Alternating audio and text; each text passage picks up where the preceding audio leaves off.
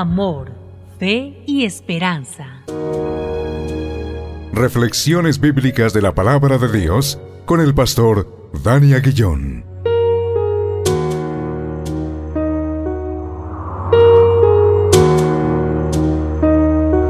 Damos gracias a Dios una vez más por este tiempo, tiempo de reflexión en la hermosa palabra de Dios y hacerlo en el nombre que es sobre todo nombre, en el nombre de Cristo Jesús, nuestro Señor y nuestro Salvador.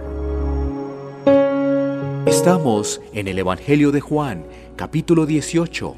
Nos corresponden versículos 33 al 38. Así que leamos la palabra de Dios. Dice así. Entonces Pilato volvió a entrar en el pretorio y llamó a Jesús y le dijo, ¿eres tú el rey de los judíos? Jesús le respondió, ¿dices tú esto por ti mismo o te lo han dicho otros de mí? Pilato le respondió, ¿soy yo acaso judío?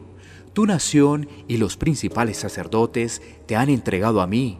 ¿Qué has hecho? Respondió Jesús, mi reino no es de este mundo. Si mi reino fuera de este mundo, mis servidores pelearían para que yo no fuera entregado a los judíos. Pero mi reino no es de aquí. Le dijo entonces Pilato. Luego, ¿eres tu rey? Respondió Jesús, tú dices que yo soy rey. Yo para esto he nacido y para esto he venido al mundo, para dar testimonio a la verdad. Todo aquel que es de la verdad, oye mi voz. Le dijo Pilato, ¿qué es la verdad? Y cuando hubo dicho esto, salió otra vez a los judíos y les dijo, yo no hallo en él ningún delito. Este pasaje nos permite meditar en cómo fácilmente la sociedad rechaza la verdad.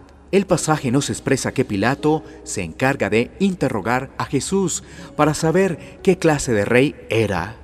La respuesta de Jesús es que el reino al cual pertenece no es de este mundo y afirma que su venida tiene que ver con dar testimonio de la verdad. Y manifiesta que todo aquel que es de la verdad oye la voz del Señor. Muchas personas siguen buscando la verdad a través de la historia. Pilato estaba en esa búsqueda, pero a su manera.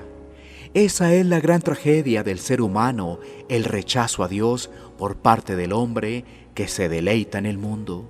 Sin Dios no puede haber absolutos. Sin los absolutos no puede haber verdades objetivas, universales y normativas.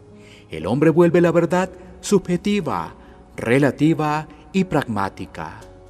El hombre quiere conocer la verdad, pero no cambiar. El hombre quiere decir que va al cielo y vivir una vida de placeres en este mundo. El hombre acomoda su propia verdad para no tener que verse confrontado con el pecado. El hombre rechaza a Cristo porque no quiere tomar su propia cruz. Solo Cristo puede hacer que un ciego espiritual vea su condición y reconozca que Cristo es el camino, la verdad y la vida. Oremos, Señor, gracias por tu palabra, que es fuente de esperanza para el pecador. Pedimos por los que caminan en oscuridad, para que quieras tú los llames a tu reino, y que aquel que ya te conoce hable y no calle de tu verdad. En el nombre de Cristo Jesús. Amén.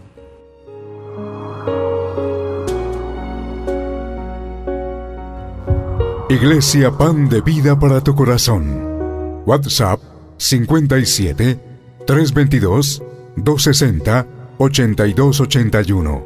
Bogotá, Colombia. Sitio web pandevidaparatucorazón.com.